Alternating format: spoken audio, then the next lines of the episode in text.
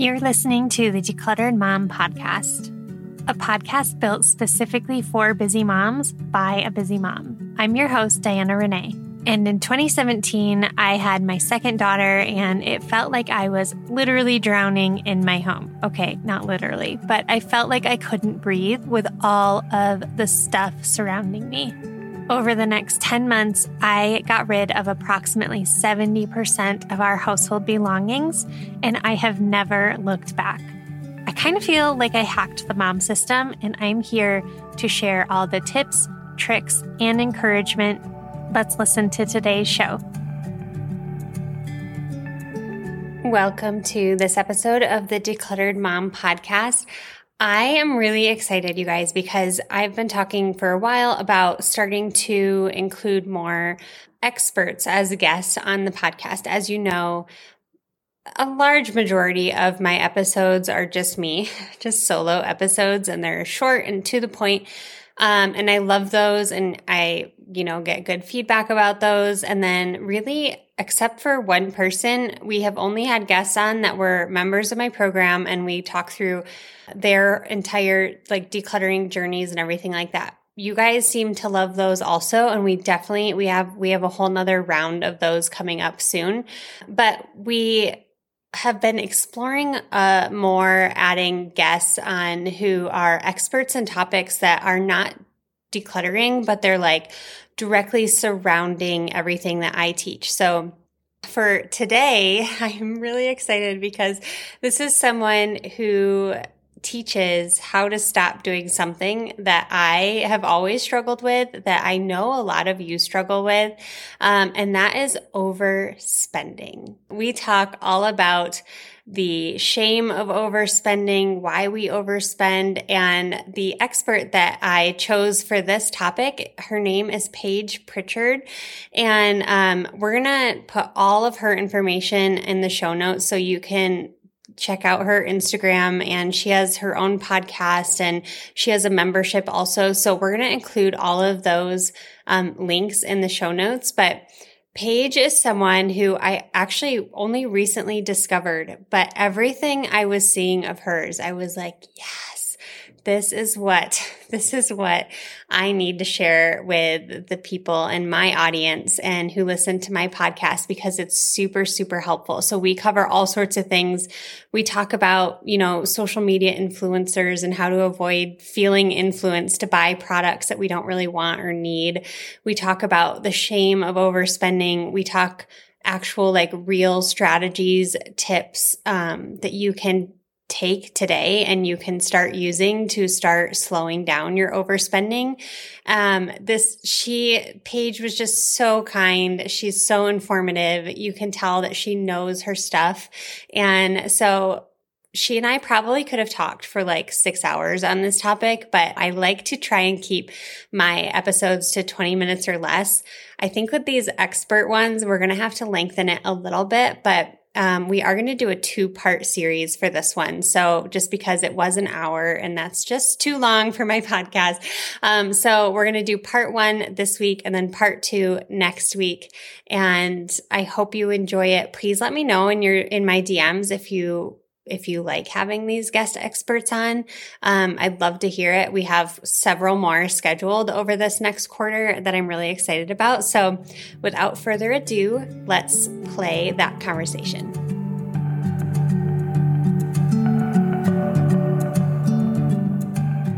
All right, so I have Paige Pritchard here, and I actually found her through Carly, who you guys all know as a debt free mom. I, I found Paige a few weeks ago on her stories, and I was really excited because she is an overspending expert. She teaches women how not to overspend. And that is something that comes up a lot in our community. And honestly, for me also, because I have ADHD and I have found that that is like, we'll get into that but but that is something that i have struggled with over time also so paige welcome to the podcast thank you for having me i'm so excited to be here yeah. Okay. Can you just share a little bit about who you are, a little bit about you, but then also like how how did you become this overspending expert? Yeah, yeah, I'd love to. So, again, my name is Paige Pritchard. I am the founder of Overcoming Overspending, which is an online community and membership where I give you the tools and coaching to stop overspending, impulse shopping, compulsive shopping. And I guess like we can just right out of the gate just define overspending, right? Yeah. Like the way that I define overspending is really any spending that you're doing that's to your own detriment. So I think people hear overspending and they think, oh, overspending, like spending more money than you have or spending more money than you plan to spend, which that's certainly part of it. But the way that I kind of view it in my world is, you know, overspending can be spending more than you have going into debt but it could also be you know using shopping as a coping mechanism using it to kind of like distract and buffer yourself from emotions if your spending or shopping is creating problems for you outside of your finances. So, like the things that you talk about, right? Like, is it cluttering up your environment? Is it weighing on you mentally and emotionally? Is it creating tension and strain in your relationships? Is it sucking up a lot of your time? So, I always like to define that out of the gate because you know, for marketing purposes, it's like, oh, overcoming overspending, but really just think of it as like any spending you do kind of like to your own detriment. Absolutely. But yeah. So the re I guess how I kind of got here today is it really kind of starts with my own story and my own struggles with overspending. I'm 34 today, but when I was in my younger 20s, I was without a doubt a full blown compulsive shopper. Yeah. I had just graduated from college. I got my first job out of college. I was making $60,000 a year as a 22 year old. Like. I mm-hmm. went from being a broke college student that had never in her life probably had more than $30 in her checking account, right? Yeah. to right. then being like, oh, here's a $60,000 salary. And on top of that, I moved back at home with my parents because I was in $40,000 of student loan debt mm-hmm. had no savings. And I was like, well, I'm just going to move it home and I'm really going to use this year to really kind of like build a solid financial foundation for myself. I'm going to make a huge dent in these loans. I'm going to save up some money because the truth was is like I virtually had no expenses because a lot of the expenses that, you know, I have to pay and worry about today a lot of those were just covered by living at home with my parents. I was very lucky and blessed to be able to do that. And yeah. then my job covered a lot of the other traditional expenses that you have as an adult. Like because I was working at a car dealership, they gave me a car to drive. They, it wasn't my car, but they were like, here, yeah. while you're working here, you can drive this car around. It's free advertising for them. But you know, they're like, here's a car, we'll pay for your gas, we'll pay for your insurance, we'll pay for your cell phone bill. So I really went into this year being like, this is going to be great, fantastic. I'm going to make so much progress. And to make a long story short, I didn't. I I impulse shopped my way like all of my salary. I impulse okay. shopped away my $60,000 salary. Yeah. The end of that year came and it was time to move out. My parents were like, okay, like little birdie, it's been a year, like fly, go. And I couldn't even afford a security deposit on an apartment to move out of my parents' house. And my parents are looking at me like, what do you mean you can't afford to move out? Like, right. what have you been doing for the past year? And essentially, like, kind of what happened is I, that first trip, I remember it like so distinctly. It's like that first trip that I made that I went up to like the Ritzy Mall in Dallas to kind of like buy myself a corporate wardrobe. I spent my entire first paycheck on a new wardrobe because in my head, I had this ideal of like what it meant and what it looked like to be a corporate girl. You know, I had like how to lose a guy in 10 days and Devil Wears Prada in my head. You know, I'm I'm like a 90s girl, right? So like I grew up in the 90s and the early 2000s watching movies like that. And I remember spending my entire first paycheck on a new wardrobe and thinking like okay this is all i'm going to do this is all i'm going to spend but that first shopping trip it was just like the euphoria that i felt and also i think a lot of it had it had to do with the fact that i was able to go to like nordstrom's and anthropologie like all of these stores that previous to that were never a possibility for me ever. It was like, oh, we don't shop there. It's too expensive. And now I was making all this money. And it was kind of like a surge to my ego of like, oh, look, like I can go into Nordstrom's now and Anthropologie now, and I can actually afford to buy stuff here. And that first shopping trip really kind of opened up the spending faucet for me. And what turned into what started as one t- shopping trip basically turned into multiple shopping trips a week. It was not uncommon for me to just leave the dealership on my lunch break and go up to the mall and just like very casually, just like stroll into J. Crew and Banana Republic and just drop $300 here and $500 here. And I was always in my head, I was like, well, I have the money. Like the money's like sitting in my checking account. I guess the good thing is is that I didn't go into debt that year, but I pretty much did spend everything that I had. And so right. at the end of that year, it was like $60,000 was just in my closet. It was like I had a killer wardrobe, right? I had great shoes and you know, the bags and the accessories and the wardrobe, but I had no money. I had made no progress on my loans. I had saved none of it. And that was kind of like my breaking point where I realized if I don't do something about this now, I'm going to be broke for the rest of my life. Yeah. And I don't want to paint it like an overnight success because it certainly was not. Because again, that was when I was like 22, 23, and I'm 34 now. Mm-hmm.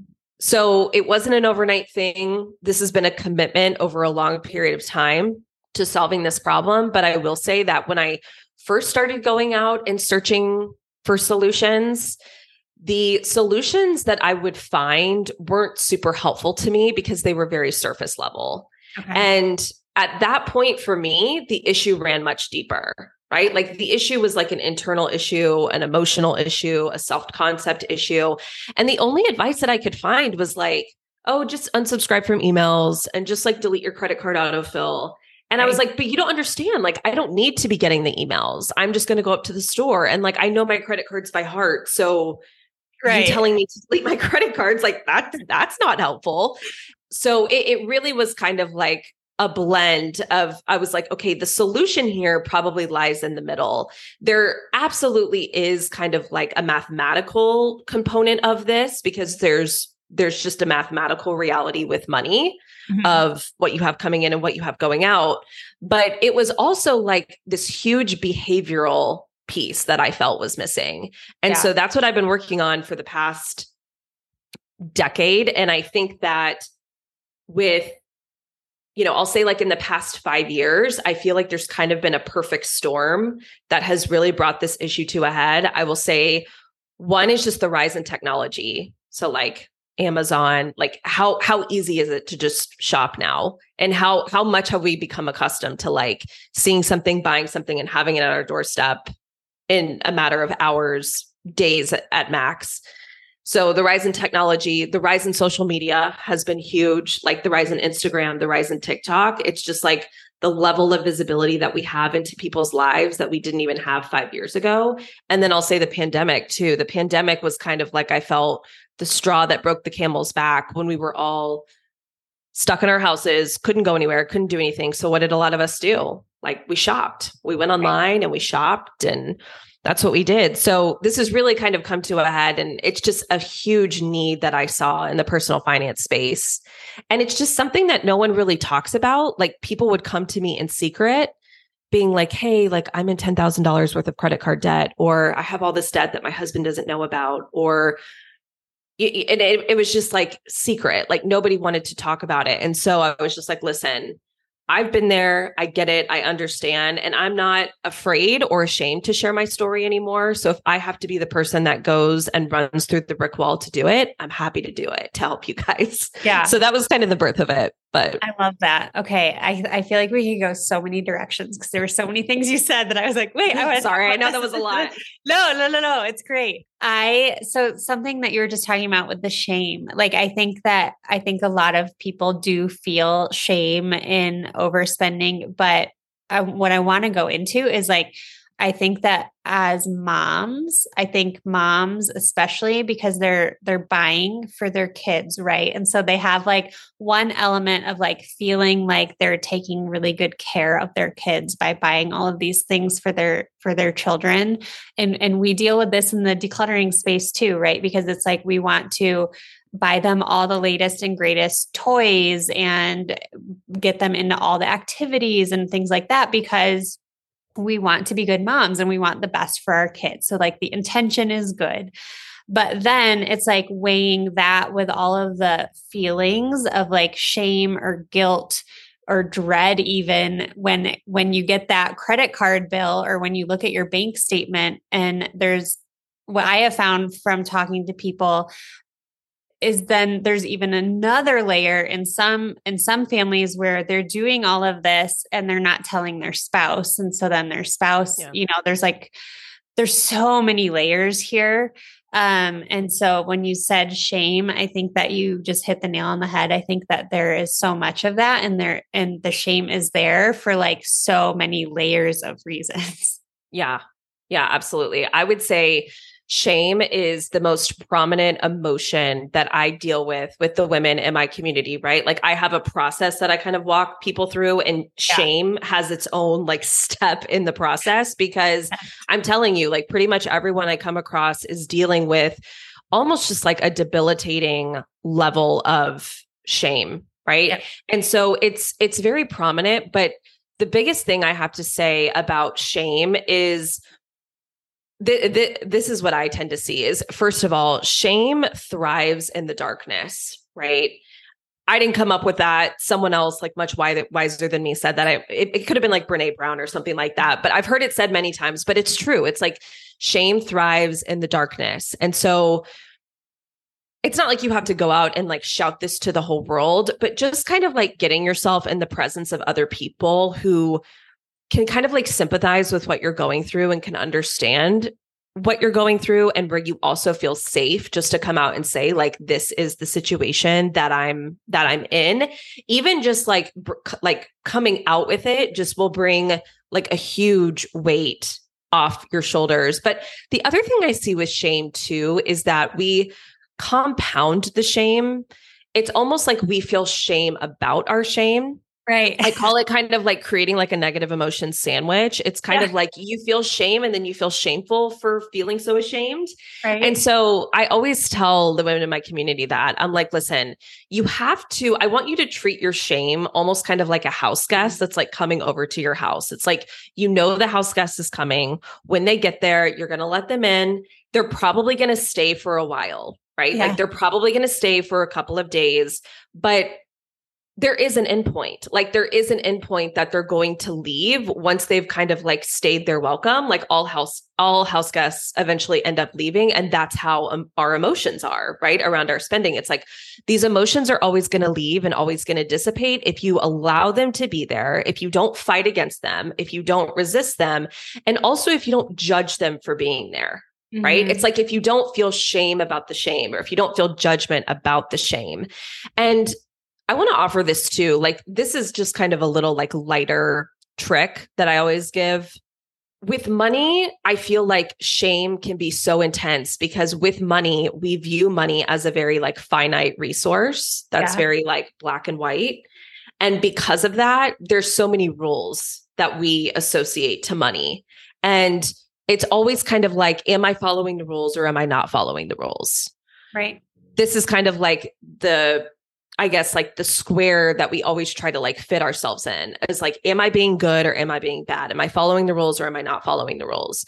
But I always like to view the past choices that I've made with money because trust me, there are many choices that I've made with money in the past that if yeah. I like truly, like I know people say, like, oh, no regrets. Like I have regrets. Like if somebody's like, would you go back and do things differently? I'm like, for sure. There's a lot of things that I would go back differently if I had the opportunity to do that of course we know that we can't and so it's not helpful to like ruminate in that. But what i always do is like i always think about the past version of myself who made those choices and just having a lot of like compassion for her because i know at the end of the day that it was never like exactly what exactly how you put it. You put it beautifully. Like it wasn't done maliciously Right. 99% of the time, it was coming from a good place. You were trying to do the best thing for yourself. You were trying to do the best thing for your kids or for your family. And so, knowing that, it's like, can we have compassion for that past version of ourselves? I always think of it as like when you look at a photograph of yourself like 10 or 15 years ago, the first thing you always notice is like what you're wearing. And you're always kind of like, oh my gosh, look at that outfit I was wearing. Like, isn't that so funny that we used to like think that like looked good or whatever?